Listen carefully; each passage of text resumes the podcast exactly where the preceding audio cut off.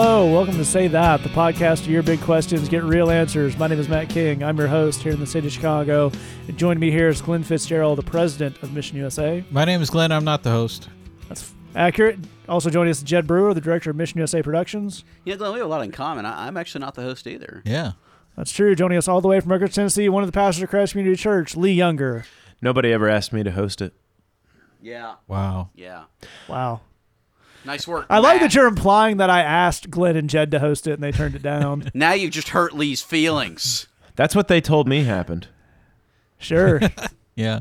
If anybody, I, as I will say every week, you let me. If anybody else wants this job, but just nobody does. Well, we there was uh, like a whole thing where we had to vote on on who, and then we all gave Matt a flower, Yeah, that's right. parliamentary, yeah, sure. so he became the he be, he became the host. we really spent a lot of money renting that limo to bring you all in one at a time, Yeah, but I think it yeah. was worth it. Yeah.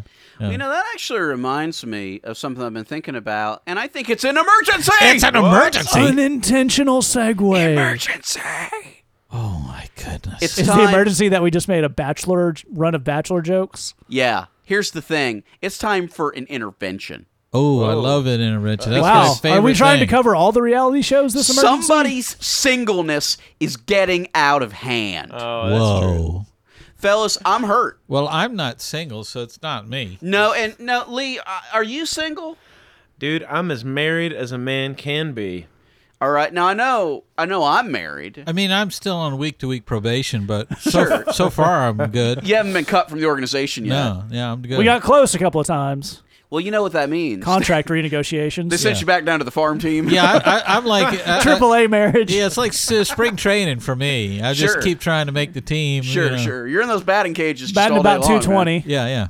Well, look, I think that A lot of leaves hustle. only one person who could be single. Let me check my left hand. Oh, it must be me. Yeah, yeah, it is you. Is that Matt. causing a Yeah, problem in your Matt. life? Yeah. You know what, Matt? It is. It is the cause of a problem. How is that? in my life. Glenn, I know what you I know you know what I'm talking about here. Yeah. I feel lately like Matt is being single at me. Whoa. It's it's like he's taking his singleness and rubbing it in our face. This is what I'm talking Metaphorically. about. Yeah. Metaphorically. Because, uh, you know, we'll be sitting around and talking about, you know, uh, and we're all blessed. We have right. Wonderful marriages. Yeah, with women that are way out of all of our leagues. Yeah. Totally. And uh, about, Starting to think this emergency is just an opportunity for everyone to score points with their wife at my expense. yeah, well, so. You know what? The rules of the intervention are you don't get to talk till the end. Yeah, Yeah. sit back down on the couch, dude. You you have to wait till we give you the conch shell. That's how that goes.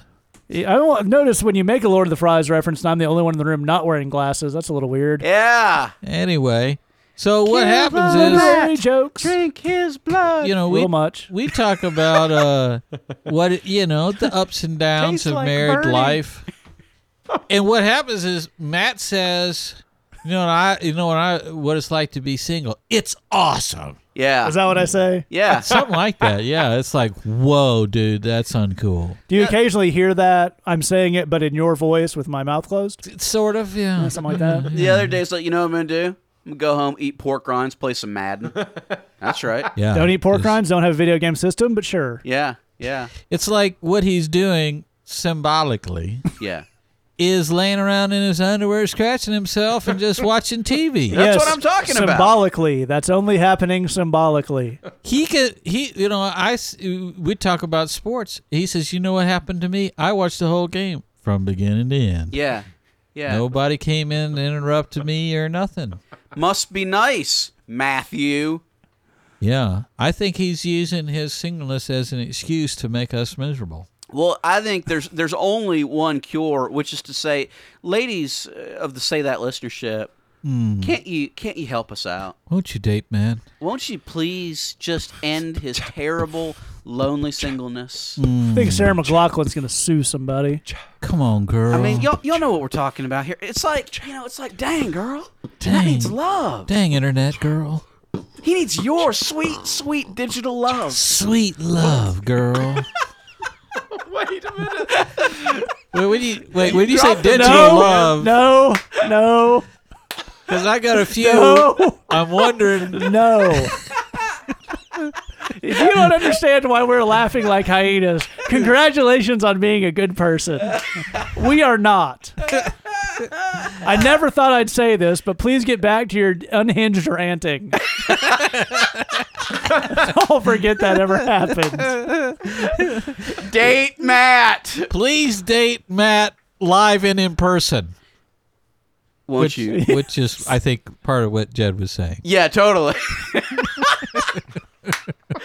yes, that is what this I is was the saying. furthest off the rails we've ever gone. Please date man. Look, I want to be very clear. Matt's singleness makes me feel bad about myself, and for that reason, you should date Matt. Look, I love being married, Sure.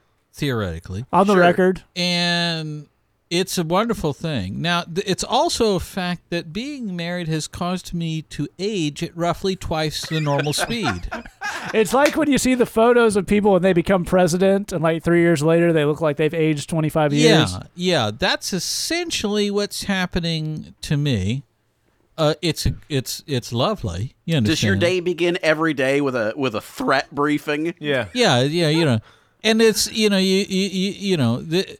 But what's happening is you look over at Matt. It's like, uh, it- you know what it is? Tell me. It's like marital Dorian Gray. Yeah.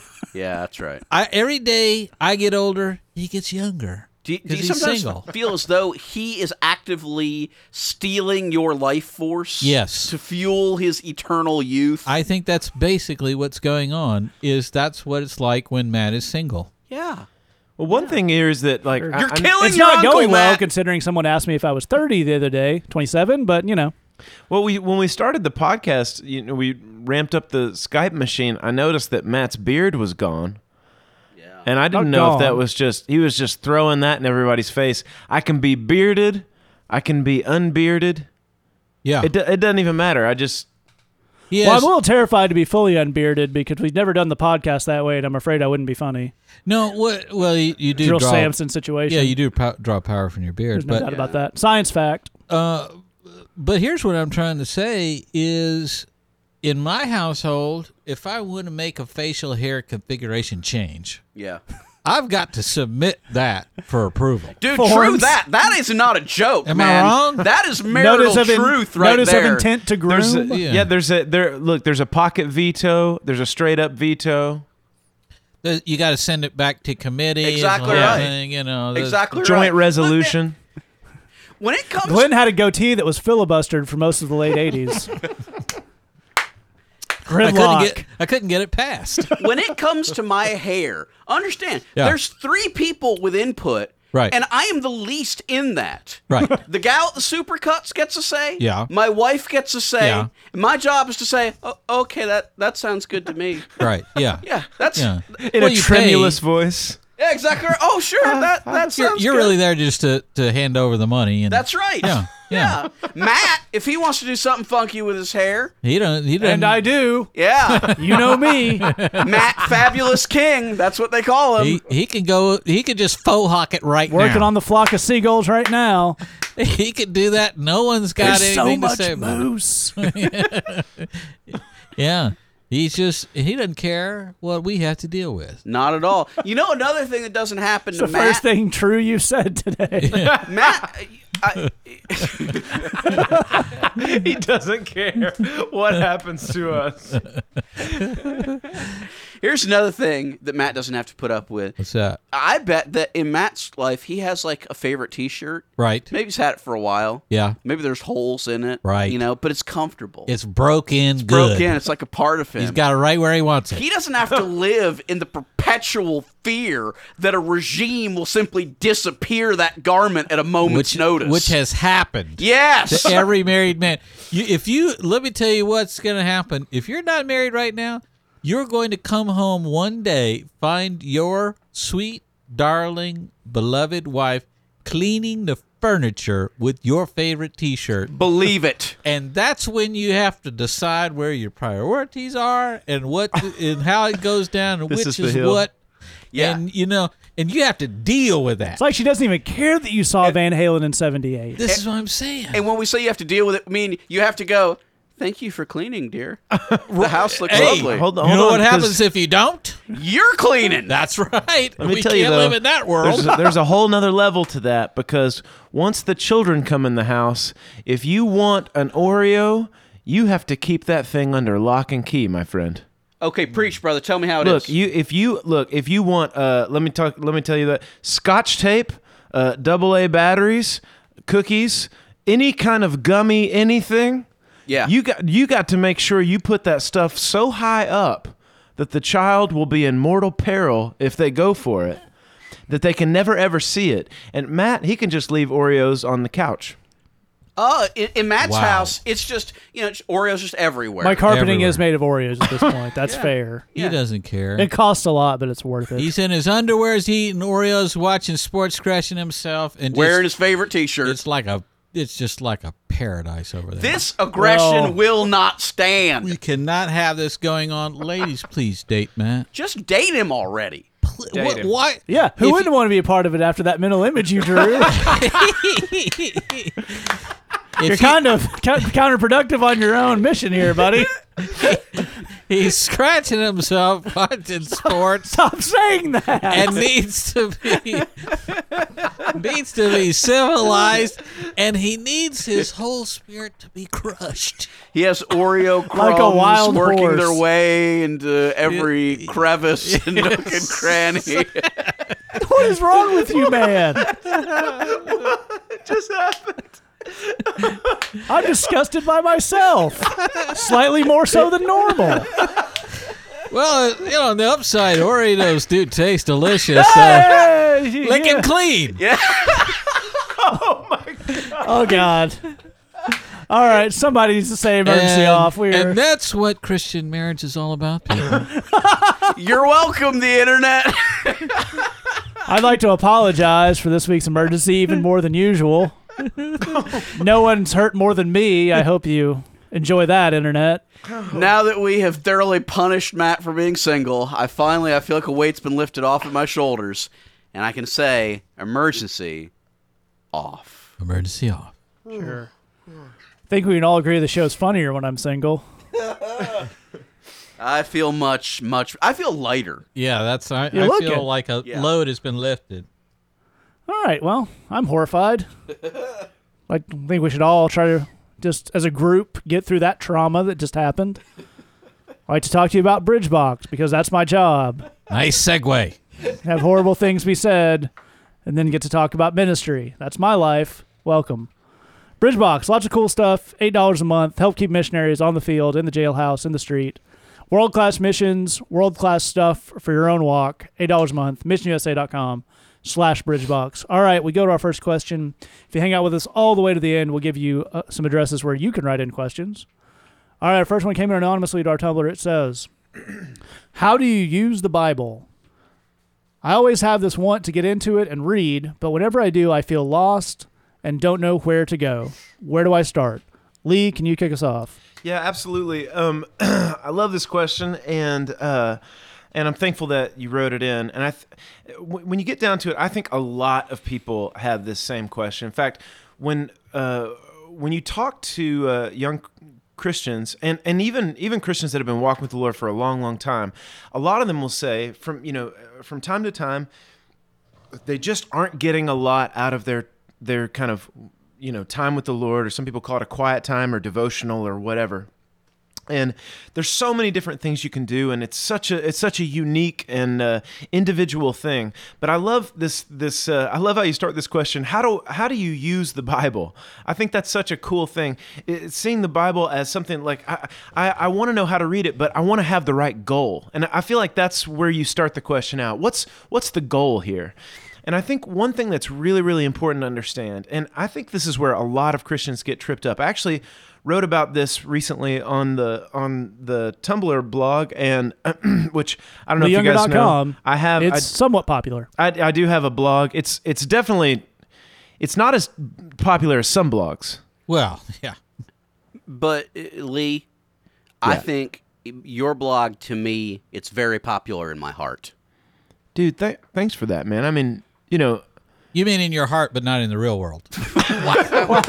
Oh, It is as as all our blogs are popular enough to make Glenn feel insecure, minus one follower. Well played. Well nice. Played. yeah. So um, Yeah, how's it taste, Lee?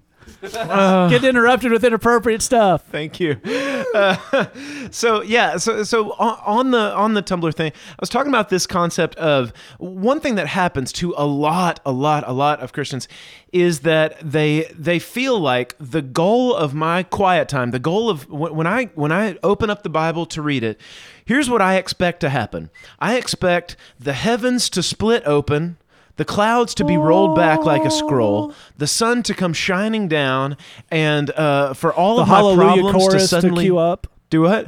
The Hallelujah chorus Yeah, the up. Hallelujah chorus. Thank you.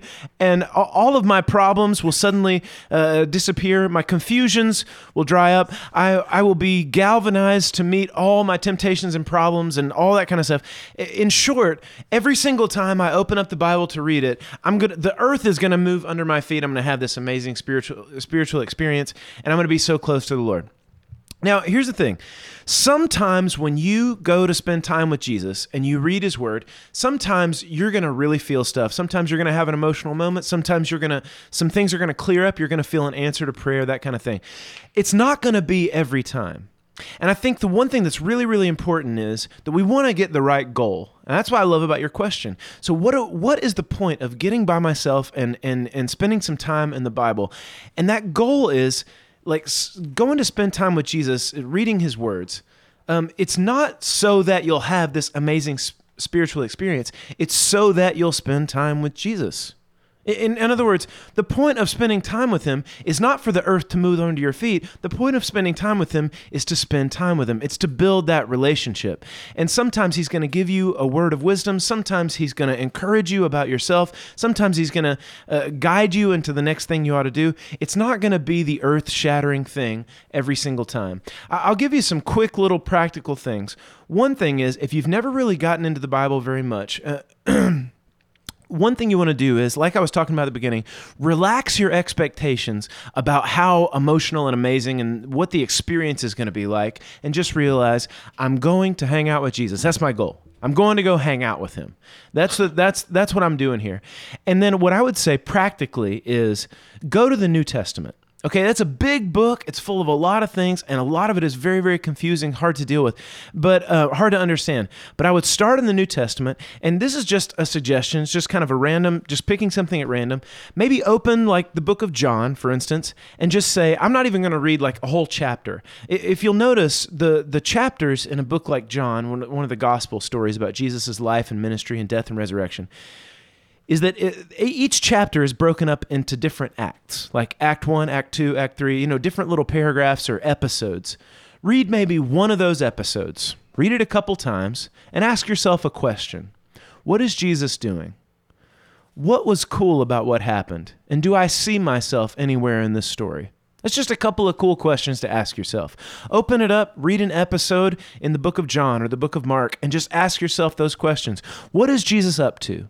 Am I in this anywhere? Is it saying anything to me? Read it a couple times and see if something jumps out at you. If the earth doesn't move under your feet, just tell Jesus, hey, it was cool just reading and hanging out with you. Uh, give me something next time. Uh, I, I think a huge part of that is relaxing our expectations so that we can have the goal of just being together with Jesus and then and then we're not expecting every single thing to happen at once and we can relax and actually enjoy that time with him. Absolutely, Glenn. Yeah, when I uh, first started uh, uh, uh, preaching, uh, I was uh, in a jail environment. Started, you know, preaching to the guys there, and the guy who's in charge asked me to bring the message on Sunday for the inmates, and he said, "I want you to preach." And I was real excited because I had a lot of cool things to say and really deep thoughts. And he said, "I'd like you to preach on John three 16.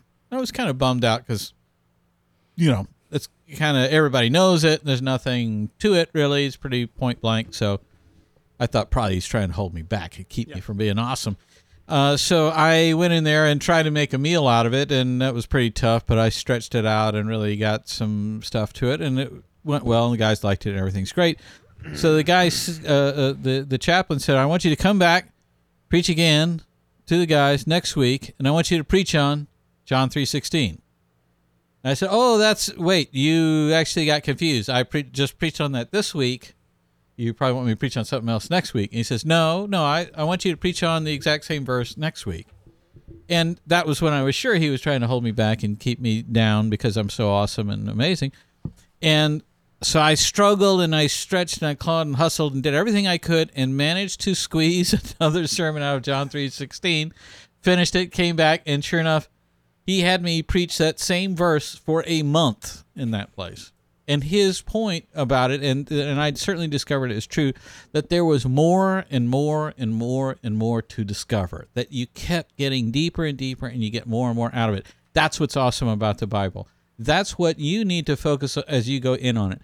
If your mentality is, I want to be able to grasp it all, you're to have uh, problems there. It's that's not the quite the thing. There's always going to be more depth to it, and that's good and that's cool. So you have two big ways of going at the Bible if you want to study the Bible. One is I'm going to plow through. I'm just going to get you know from just go from north to south on this thing just get through it i'm not going to understand a lot that's in there but i will have sort of a point of reference for it all i'll, I'll have a sense of what it is in the big picture um, if you want to do that, I would suggest you get a really easy to read translation.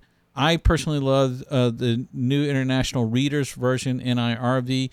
Uh, the message is a great message translation is a great choice for that, but it's great for just plowing through, just getting through this thing and reading north to south.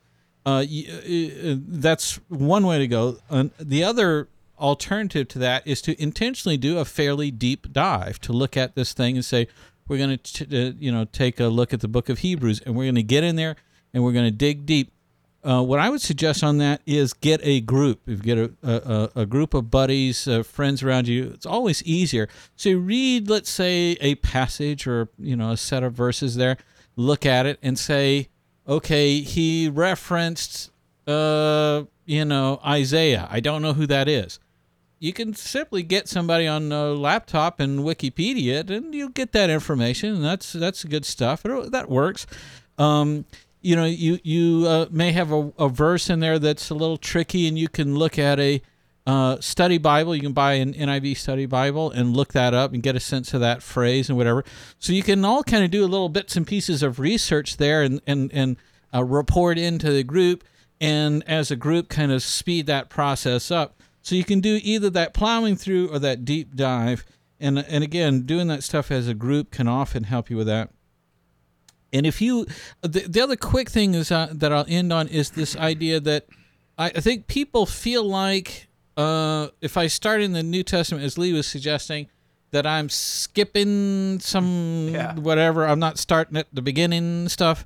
Uh, the the the unusual thing about the way the Bible is where it is, the most important stuff for us in our walk as Christians uh, is that New Testament piece. I mean, it's it's really the the essential stuff. So I think if you look at uh, any of those first four books in the New Testament, those are the Gospels, and those are the, each tell the story of the life of Jesus: Matthew, Mark, Luke, and John. Pick one of those. Uh, Mark's the shortest, if you want to go with that. Uh, uh, John's kind of the longest, but you pick one of those four, and then Romans and Hebrews. Uh, you're going to get the the the the quickest uh, sort of overview of Christianity and what it's all about. So if you want to start somewhere, I would start there. It's a great point, Jed. Uh, great question, man, and we, we really appreciate it. And uh, one of the things I, I hope that you're hearing from both Lee and Glenn's answer and from the stuff I'm about to tell you is that there are a lot of different ways to go about reading the Bible, and they're all cool, and they all yield kind of different things, and that's okay, and that's good. That's that's as it should be. And one of the things that, just so you know, that I really admire a lot about your question is being honest about. You know, I don't know a lot about this book. Uh, for Right. what for whatever reason, we live in in a time period where um, Christians almost use Bible knowledge as like their equivalent of cool points. You know, the more Bible knowledge you have, you know, the more the more cool you are, which is kind of absurd. Um, but that leads to a lot of people pretending like they know a lot more than what they do. Um, and I really admire you saying, "Look, I don't, I don't know a lot about this. I'm, I'm not really sure uh, where to start." And I would agree with everything Lee has said. I'd agree with everything that that Glenn has said. One other thing I'll just throw quickly into the mix. I think is a great idea. Is there are a lot of there are a shockingly high number of Bible references in everyday life. Um, you know, you, you you know you, you're reading you know a story on CNN and they say, well, this was a real David versus Goliath situation. Well, hit pause and say, do do I really know that story? I mean, I know what people mean when they say it's David versus Goliath, but do I, do I actually know that story? And if the answer is no, go read it. Um, there's there that's a great motivation to say, you know what, I should I, I should do that. And the great thing about stories is that um, they're stories. You can just you can kind of read them, and um, a lot of stories in the Bible don't they don't have like that satisfying ending of a Hollywood movie, but they're really cool because there's a lot of amazing stuff happening in them. So, you know, if you read that CNN article, go read up on David and Goliath. If you hear somebody say, you know, uh, you know, she was a total Bathsheba, go read the story of Bathsheba. You know, uh, um, if you if you hear somebody uh, talking about, you know, I don't know, The Prodigal son returns. the prodigal son returns. You know, go uh, uh, go read the story of the prodigal son. You know, people say, you know, look, I'm not asking anybody to walk on water here. I'm just saying, you know, we gotta, you know, work hard. Go read the story of Jesus walking on the water. Uh, what again? I hope you hear from from all of us is there's a lot of ways to read the Bible, and they're actually they're, they're all good stuff. The the one thing that uh, Glenn mentioned that I really want to key in on for you is find a version of the Bible that you can understand. Right. Um, uh, uh, I'm guessing a little bit from your question that uh, um, English may not be your first language, and particularly if that's true, and- I should say we have a a a, a, wa- a, a wat a wide range, a lot of, of folks internationally that listen to this podcast. If English isn't your first language and you're trying to read the Bible in English, that's all the more reason to get a translation that's very easy for you to understand. Uh, Christians can act like there's some sort of weird um, bonus points you get off of reading the King James version. Um, no one on this podcast agrees with that at all. Right. Um, well, you see, Jed, the King James version was written in the past, and that's when the Bible happened. totally. So it's like it's almost the same thing. It's now 1600 years later. Matthew, King James is the version Jesus read. So you know, Sure. let's. Uh, but but find find a version um, that you understand that's easy for you to get into. Like Lee said, um, you know, uh, uh, focus on what really spurs your walk with Jesus. Like Glenn said, you know, uh, focus on getting some good overall overarching understanding, and then focus on the things that just spur your curiosity. If you'll do that, you will be in great shape, and you'll knew, you will know way more Bible than most Christians do. Absolutely. I'll make two real quick points here at the end. Um, one is about translations, that idea that Jed just put out. Like you said, a lot of uh, Christians have pet translations and they like to get into academic arguments about what's more accurate. Here's the idea. If you if you there, if there's a translation of the Bible that you see on a bookshelf at a mainstream store, it's fine. Yeah. It may not be perfect, but as we're saying, NASB, NIV, NIRV, ESV, whatever. It's all that point. It's all a matter of taste. If it got published, we are as hard on the Christian book industry as anyone, fairly or unfairly, fairly. But uh, if it's a Bible translation that's hit the mainstream shelves, it's fine. There's Yeah. not going to be anything in there that's Yeah. wildly throws off your walk. Another uh, thing I would point out that technology has given us is maybe you're not someone who learns by reading, like the actual act of reading really well. One thing um, Lee I know has used and has turned a lot of people in his life onto is they do audiobooks of the Bible. They Yeah. do. There's, I'm sure there's some kind of LibriVox free podcast of the Bible, and uh, you, you know, if you go on a run, if you got to commute, if you, you know, have your headphones in grocery shopping, you know, obviously, if you're listening to the podcast, you, you kind of like audio entertainment, do that. That helps. You can rewind. You can stuff you miss. That's that's all very cool. And one last recommendation on this. Um, I like that Jed was talking about story, and it sounds odd, but we recommend it all the time. There's a book called the Jesus Storybook Bible Absolutely. by Yeah. a lady called Sally Lloyd Jones, who, if you listen to Lee's Ancient and New podcast, which is about the Bible, so that's a good reference as well. But he did an interview with uh, her, and it's a it's a great book. It is a children's Bible, but it's written very well, and it's written around the idea that Jesus is the center point of the whole Bible. So. If, like we're saying, if you have a hard time understanding those Old Testament stories, it gives you a really good framework for that. There's actually a really cool audio version of that. So, um, like we're saying, there's no one way to do it. There's a lot of cool stuff out there, Lee. Yeah, one. The last thing on this is, uh, as we we we joke around about it a lot, but all of all four of us guys do have blogs, and we do write a lot of materials every single week, either answering questions or just devotional materials. And we always, you know, we'll mention scriptures in there. And if you don't have a lot of experience, uh, just you know w- when you're reading through posts, go through and look up those scriptures and see if see if you think we're on about what we're talking Sure, about. BibleGateway.com is great for that. Absolutely, it's just a, f- you know, a free website. You can go check out whatever in whatever uh, you know whatever translation you want to, and, and whatever language you speak. And so we're, we're you know we're always referencing different verses and stuff like that in the in the in the materials that we put out. So so go check out the blogs and and and then uh, cross reference the stuff we're talking about. But check out Glenn's the most because it's really popular. It's uh, it's quite popular. That's a lot of pause there. All right, we're gonna move on to our next question here. It came in anonymously to our Tumblr inbox. It says, Jed's already preparing to laugh at me. It says, "Does oral sex count as sex?" And Oh. with that, every young person in the universe leaned forward. For those of us who lived through the late '90s, we remember this question coming up a lot in polite conversation. Okay, does oral sex count as sex? It sounds like a silly question, but really, a woman can't get pregnant from it, so does it count as sex by definition? Also, sexual pleasure can be satisfied in many different ways, not just physically. I'm going to go ahead and save all three of these guys some time. That's not true. Would it be wrong to satisfy mine or my girlfriend's sexual urges through other means besides baby making sex? I know this is a lot of sex questions, but really, once in a romantic relationship, who wouldn't want it? If my girlfriend and I or I are okay with it, why not? Here to tell us why not, Uncle Glenn Fitzgerald. Oh, I get to go first on the oral sex question. It probably doesn't have anything to do with the emergency about me being single. You should just know that. okay. I see how I'm not a spiteful now. person, but if you could answer this question, that'd be great. Yeah. Okay. Here's the thing. Um, uh, first of all, uh, uh, oral sex counts as sex because you could tell because it's got the word sex in it. That's how you can tell. Glenn, does salt water count as water? yeah. um, uh, the, you know, uh, sexual stuff refers to a whole wide range of, of stuff. Uh, we won't go into uh, uh, detail on that, is despite the fact that I would love to. No. Um, so there's that. Uh, I think the the question that you're asking is about intercourse. Now, when we talk about intercourse, we're talking about the baby making stuff. Uh, and if you're not familiar, that's when a man and woman love each other very much. Ask your parents, And And- they share a special kind of hug. They hug in a very special way. which causes the stork to bring a baby. Yeah, they they hug and then they really Cabbage patch. they, and they hug involved.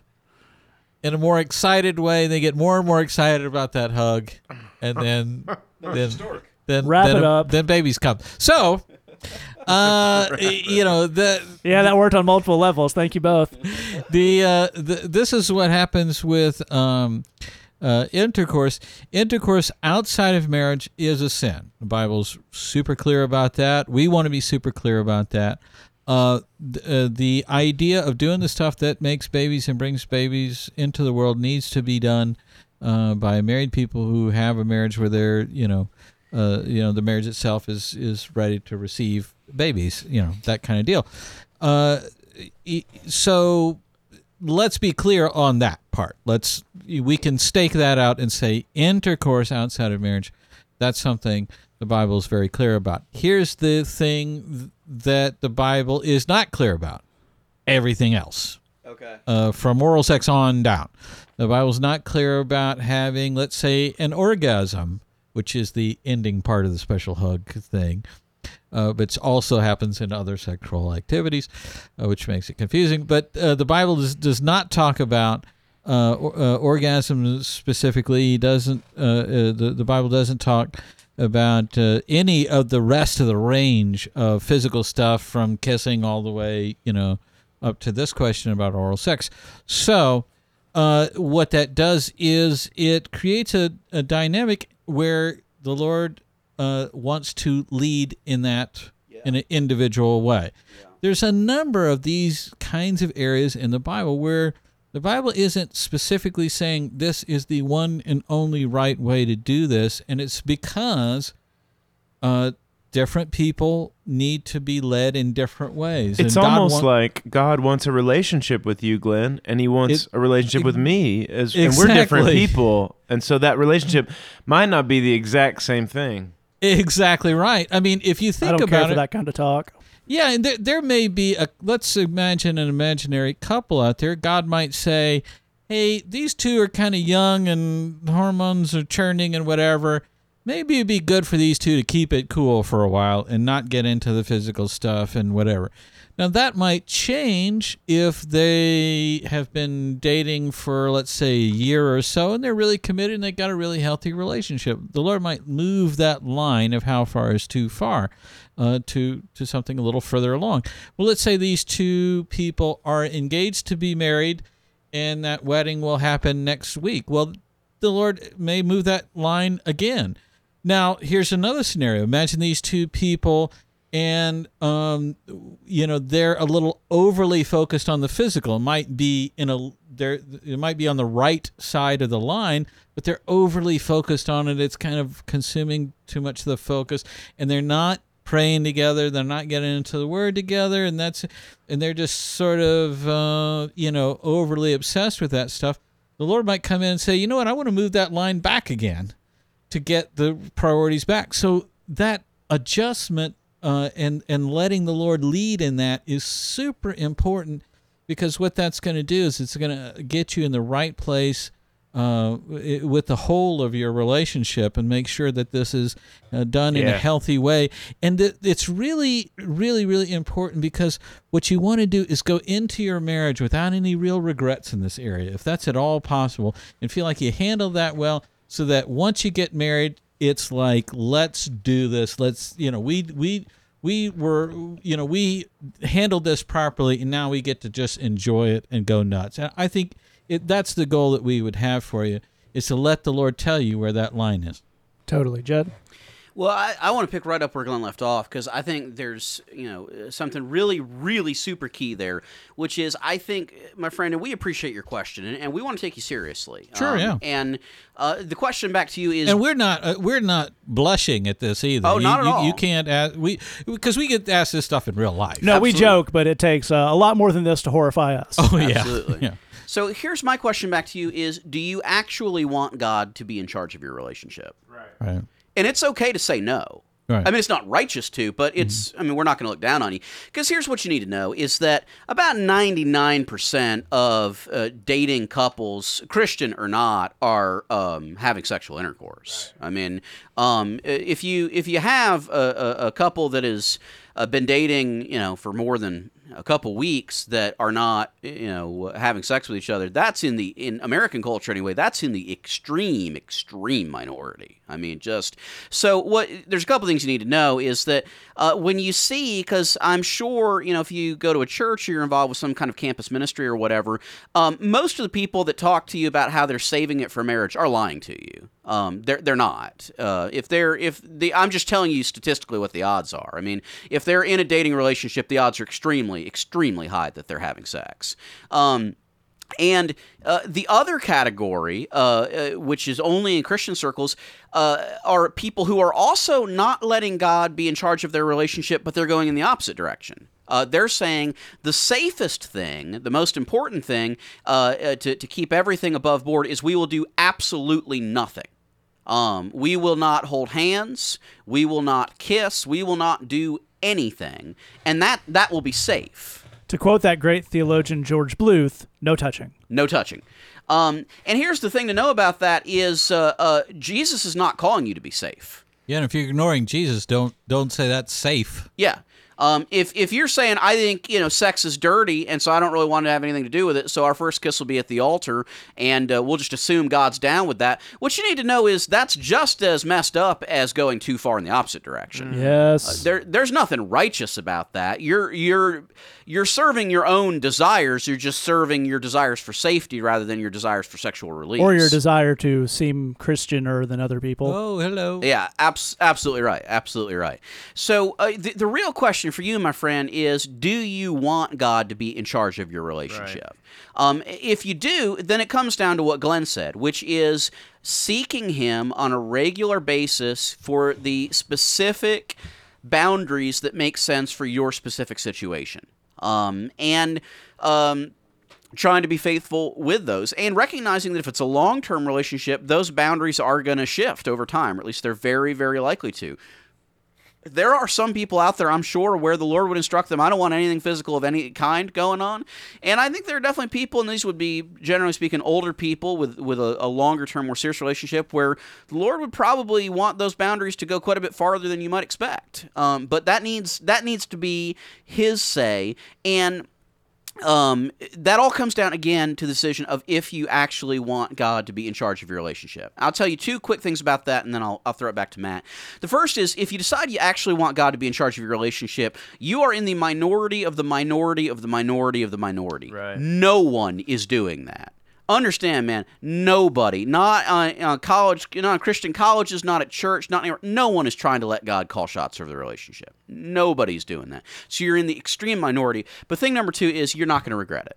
I promise you, you will not regret it. We um, do a certain amount, and a lot more than you'd expect. We do a certain amount of um, marriage counseling with people uh, when when their marriage really really runs into a brick wall. Uh, they come and talk to us um, uh, and and hope that no one notices when that happens.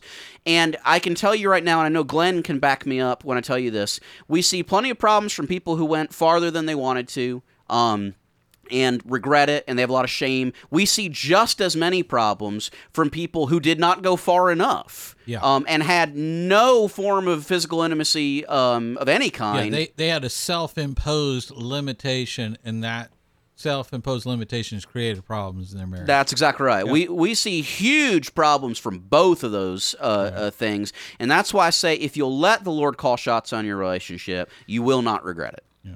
It's an absolutely great point, Lee.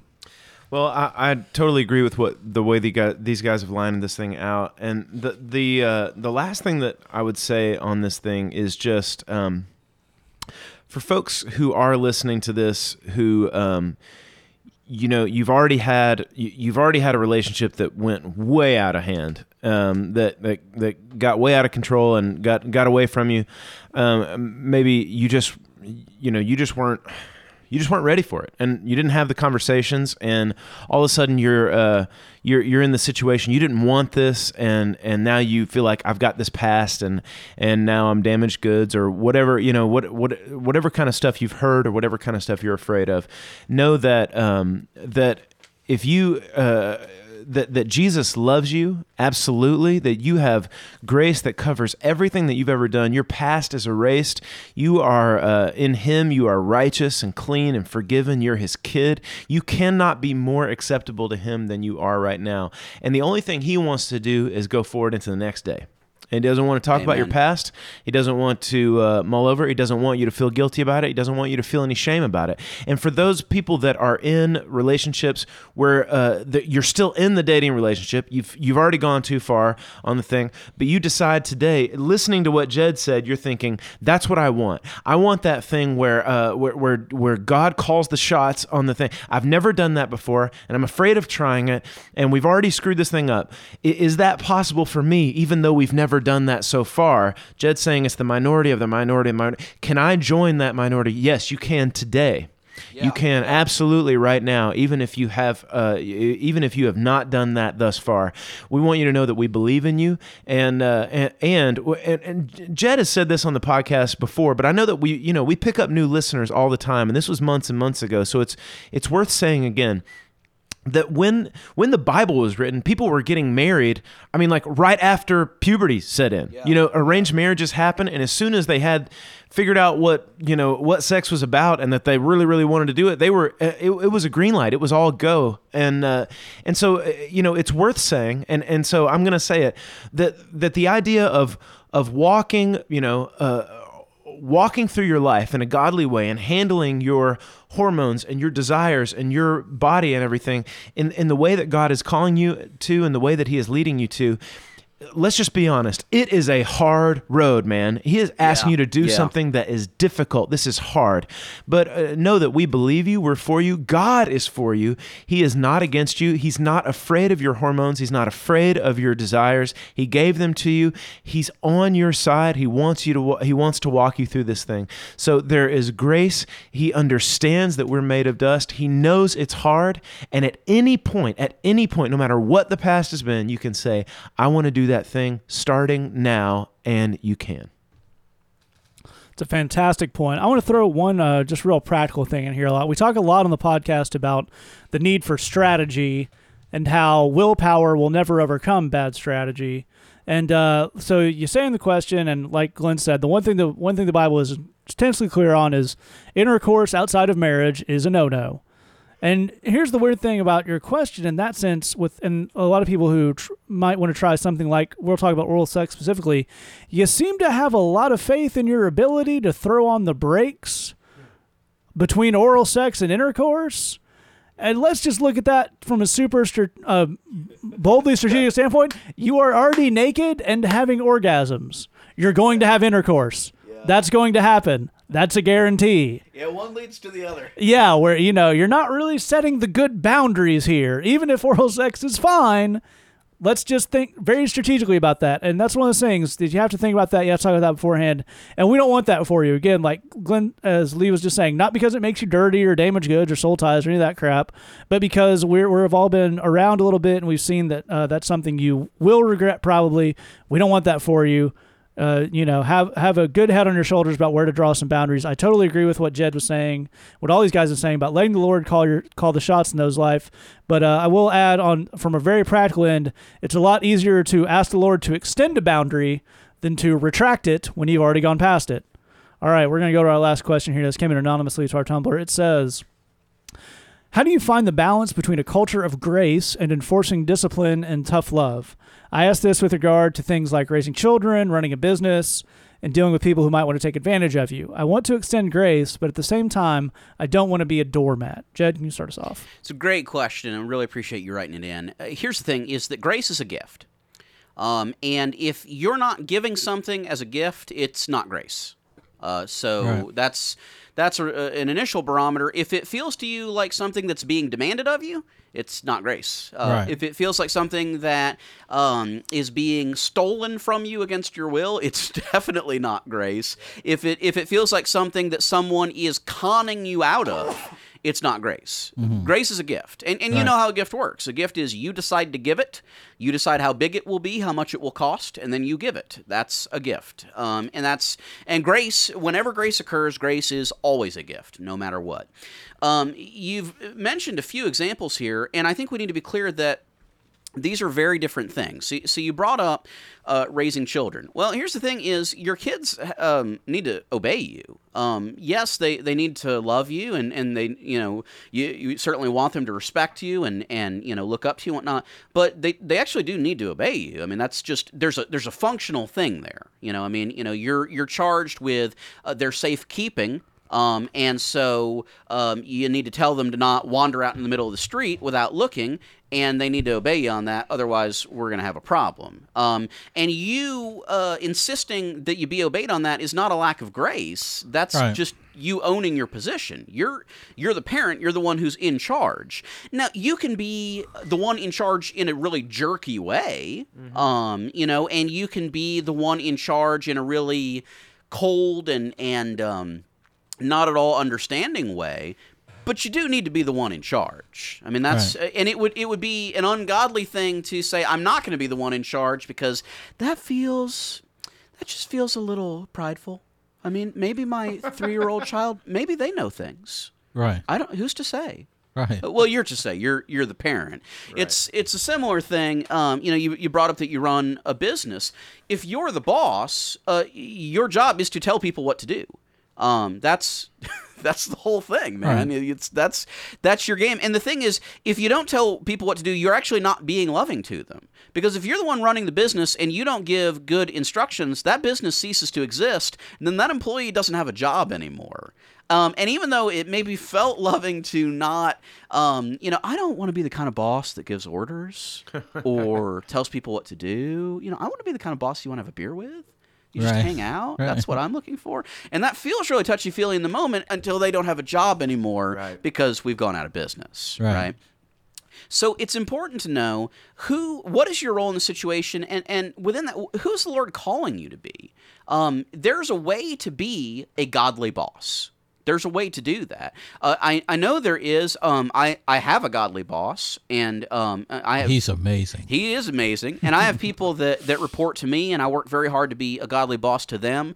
Um, and Oh, Jed's amazing at being a boss too. thank you. Um, w- once more with feeling. Jed's amazing at being a boss. This summer, one man is a godly boss. and I'm, I'm sure that what makes both Jed and Glenn godly bosses is how touchy feel they are, Oh yeah. how much they're willing to hear your opinion. yeah. Glenn loves when people have ideas. But here's here's the thing. Here here's what I'm saying is you need to know what are the duties that have been entrusted to you. And whatever your role is, you're the parent, you're the boss, um, you know, you're the the supervisor. What are the duties that have been entrusted to you? There is a godly way to discharge those duties. There's a merciful way to discharge those duties. But you have to discharge those duties or you suck as a boss and a parent and an employee and a supervisor. And here here's one more thing is sometimes you've got to be cruel to be kind. Um, y- y- when people are doing something that's going to hurt them, and you're in a position of authority over them, um, and you don't say anything, you're not showing them kindness. Let me say that again.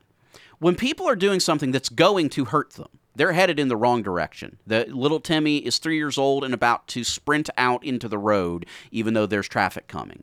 And you're in a position where you're the one in charge, e.g., you're a parent or a boss, and you don't grab little Timmy by the hand and yank his hand real hard so he gets the message. That's that's an unkind thing. Right. You you've not done Timmy any uh, uh, uh, favors at all. The truth is, um, part of being the person in charge is having to be the bad guy. Um, no, no one likes that. No one likes being the bad guy. But a, a, a person who is a, a, a godly authority knows that that is sometimes the most loving thing you can possibly do. Absolutely. Right. Um, and if you're not sure, you kind of when you need to be the heavy, when you need to be the bad guy, that's okay. That's no problem, and that's a that's something we can work on. We can look at. We can get some godly counsel on. But make no mistake, there comes a time when the only right and only good and only loving thing is to be that heavy. Let me say this real quick, and I'm gonna throw it to Matt. Is I have uh, I've worked for Glenn for a long time. And um, I have uh, not often, but I have in that employ, I have screwed things up um, and made mistakes, and and I have had occasions where I needed to be chewed out. I deserved to be chewed out. I have been chewed out. And understand when I tell you, if you've never been chewed out by a Glenn Fitzgerald, I don't know that you've ever truly been chewed out. There's Um, a combination of Irishness and having worked with prisoners for 20 years Yeah. that really boils that process down. Don't forget Yeah. Texas. There you go. All right. And here's what I want you to know about that is I respect the fact that Glenn uh, uh, cuffed me real hard when he did. I deserved it. It was the right move. I learned from it. I'm a better man for it. Um, it gave me an example of how to cuff people hard when they need it, which I've had to do. Unfortunately, that's that's Right. part of life.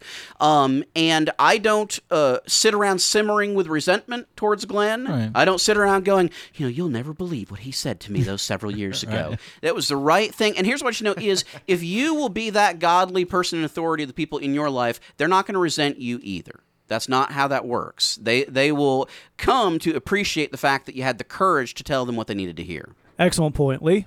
Okay, um, man, I love the stuff that Jed said on that, and really the only thing I'm going to do is just kind of build on it and bring kind of my angle into it. And one thing is, uh, you know, I have a I have an interesting position as a pastor. Um, you know, I I'm like the you know the the the leader of the worship team at our church or whatever and so I've got a team of volunteers that I have to lead and that's a totally different thing than being a boss and yet you still have this position of authority and trying to decide when to have confrontation and stuff like that. Another situation is just leading like a, a Bible study of, of, you know, high school or middle school kids that come to this thing. They don't have to be there, that kind of deal. And when do you, when do you have to, you know, pull somebody aside and do, do whatever you got to do? And here's what I would say is, when you have to have confrontation, and this is something you've heard Glenn say before if you've been listening to the podcast, and I love it. When you have to have confrontation, now is the cheapest that confrontation's ever going to cost. Yeah. So uh, it, it's it's going to cost. It's going to be hard. Do it now. Do it as quick as you can. One thing I heard Jed say on the podcast way in the early days, and I love it. I've been using it ever since. Is when you do have to when you do have to cut somebody, cut clean, cut deep. Don't Yeah. when you got to pull somebody aside. Don't tell them everything about them that annoys you. Okay? Don't tell them everything about them that annoys you. Tell them the the one thing that they, that you have to confront them about right now on that deal. Cut only the things you have to do and get it all the way down. Get the whole the last 10%, get everything out of there. And here's the last thing on that. This is the thing that I've gotten better at over the years and learned is if you have to really confront somebody about something, the thing that they need to know beyond the shadow of a doubt, because sometimes it you're gonna have to climb up in somebody's grill and do the thing, okay? And you're gonna have to insist on your way, and this is the way it's gonna be. I had to pull a kid aside after a Bible study and say, what you just said in there, do you remember it? Don't ever do that again. You can never do that again. Never ever. Do you understand what I'm saying to me? Not anything like it. Don't ever do it again. I never want to hear it. It's never happening again. Period. Are we clear? And it was like, yes, we're clear. Now, one of the reasons I was able to do that and that kid still comes is because in every other situation, I pour out love like it's my job because it is my job. There you go. So here's what I'm saying. You every now and then you're going to have to have some confrontation. You ensconce that confrontation with love and service and encouragement and we're not talking flattery. We're talking actual encouragement. Hey man, just this is what I love about you. You're awesome at this and it's that it's so awesome to see you here. It's so cool that you're here because I love you and it's great and just so you know, I love you, man. And I'm praying for you and this is what I'm praying for you about because I love you. Just surround Uh, those moments of confrontation if i've got to have a confrontation with a person once in a three month period i want every other day of those three months to be absolute charity, grace, love. I want to serve them. I want them to walk away from that going, man, that was a tough confrontation that we just had, but I have no choice but to believe that he's totally head over heels about me because he takes care of me and loves and serves me all the time in in any other situation. And to me, that is the balance of what you're talking about, a, a, a culture of grace and confronting when you need to, cutting clean, cutting deep, is just surround that with love all the time so that when you got to do it, they know where that's coming from. Amen. Amen. I love when Jed comes up with original thoughts that are amazing. Yes. He is a fount of wisdom with no source. Yes. Glenn, do you have any thoughts? Would you like to quote Jed, Glenn? wow. To be fair, I hope he's- light- he stole it first on the podcast, apparently. Yeah. That's that would be correct. um You're all welcome. It's all in delivery, though. I said. anyway, um, here's what I would say: is um, sacrifice has a purpose. There's a reason for it. Yeah. It achieves something. If you're making a sacrifice, or, or telling yourself that you're making a sacrifice, and nothing is being achieved, and nothing is likely to be achieved, you have become a doormat. You're being used, and you're enabling someone else, and that's not godly. That's not good. That's not being sacrificial. Uh, if you're saying I'm making this sacrifice, I'm I'm I'm denying myself this something, but there's a benefit to someone else, then there's a possibility of that being a good choice. But a lot of people I see that are worried about being a, a doormat, they're they're sacrificing their sanity and happiness and patience and peace and all that, and nothing's being gained by that. It's just kind of, uh, you know, fending off a tough discussion and confrontation they don't want to have. So that's there's nothing godly there. Uh, the second thing I'll point out is uh, similar to what Jed was saying. You have to know what the priorities are. You know, you have to understand what's what's the higher priority. So, for example, um, you know, uh, we have a service where you have guys coming in off the streets, guys guys coming in uh, uh, out of the uh, you know jailhouse and stuff, uh, rehabs, in all sorts of different states, and some of them we know, some of them we don't. And occasionally, very rarely, but every now and then we'll have a problem, and I have to confront someone who's a foot taller than I am, and bigger and scarier and whatever and all that. and I have to tell them they need to immediately stop what's going on. And you know what's funny is when I do that, there's always this Are you telling me I can't do what I want in church? Yeah. and uh, uh, so it's this uh, uh, this sense of I think the priority is I get to do whatever I want. That's because it's church. What I explain back to them is actually the priority is that the focus of this service is on God. It is now on you and your funky behavior. You have taken the focus off of God, put it on you. That's thing number one. Thing number two is I don't know who told you that church is a free for all, but it's not. Thing number three is I'm responsible before God for what happens in that room. You could call that church, you could call that my house, you could call it God's house, you could call it whatever you want. But I stand before the throne for what happens in that room, and you are not going to act funky on my watch and take this whole thing down, and I got to explain that to God. So, no, you are not going to be acting in this way in church uh, in this building in whatever you want to call whatever is about to happen there. But what I'm what I'm asserting is not my will versus his will. I'm saying this is what the priority is. What you're you you, think uh, doing whatever you want to do is the high priority, and that doesn't even sound right. I'm trying to tell you the focus being on the Lord is the higher priority, and that's what it needs to be around. That makes that confrontation uh, stick a whole lot more, and it gives you a guide for when are you stepping in or when are you not. Because here's the thing, and this is the main thing I want to tell you, is to understand that people have a way of pushing every boundary. Uh-huh. And here's the thing I want you to think about this. If you're going to be a boss, if you're going to be in a position of authority, is to recognize that's not necessarily a bad thing. It's not necessarily something you have to be angry about or resent some of the uh, uh, some of the best people I know push boundaries. The people that work for me push every boundary that there is for amount of sleep that a human being needs. The uh, the uh, you know the the balance of what's too much work and too much rest, and they get it on the too much work side. Everyone here is being quiet because they know I'm right. Uh, it, but they push every boundary, every direction. They're doing everything to the max. They're they're doing they're they're, they're striving. So it, it, there's something good about that quality in a funny kind of way. I don't really want a lot of people around me that just never do anything to break out and push any boundary going any direction. People have a way of pushing boundaries don't resent them for that. Don't be upset about that. Recognize they're gonna do it Eh, sooner or later. They're gonna. If if you're saying the boundary is everybody be cool in staff meeting, someone will not be cool in staff meeting. If the boundary is nobody make an offensive joke, someone will make an offensive joke. Or It's- everyone. yes, exactly. This will happen. Okay. To so as a boss, you expect boundaries will be pushed, and we don't resent people for pushing those boundaries, but we do strictly enforce those boundaries. We do let people know. Sometimes it's good to give them a little warning if that's possible, but we do let them know you are pushing up on that boundary, dude. You need to throttle back. You need to pump your brakes.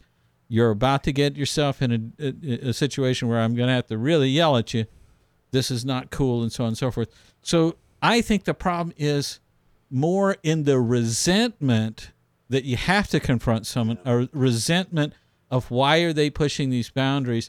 And I think that's actually an unhealthy way of looking at it. People will push boundaries, and that's in in a weird way. It can be kind of oddly healthy and good. So that's what I would say on this subject. I think it's an absolutely great point. I would tack onto that just real quick. And this goes to uh, Glenn's point about the kind of confrontations that I've seen happen at the bridge. A lot of people in life, and you mentioned some folks in this question about when you're running a business, people trying to take advantage of you. A lot of people going through this world are just trying to find out where the line is, and they'll keep going until someone stops them. Yeah. The majority of confrontations that I have seen in a healthy confrontations I've seen in a church, personal, whatever context, boil down to just about it's not like that. That's not what we're doing. Mm-hmm. And the amount of people who realize have a radar for when they can't get away with stuff anymore would shock you. Yeah. You don't have to go, as Glenn will say a lot of confrontation. You don't have to go right to chewing somebody out. You don't have to go right to anger. You can just, I see what you're trying to do. It's not going to happen. I'm the boss. Stop it. It's sometimes Yep. it's just that easy. You don't have to jump on it, but you have to be willing to draw that boundary. That's what that's all about. All right, we appreciate you listening. Just remember our Bridge Box service. You can support missionaries for only eight dollars a month and get a ton of cool stuff for yourself as well: music, sermons, Bible studies, videos, devotionals, some bonus stuff here and there. If you have a question for us, say that podcast at gmail.com, thebridgechicago.tumblr.com. Thanks for listening. Just remember, we love you. God loves you. There's nothing you can do about it. Lick the Oreo. Oh, Bye man.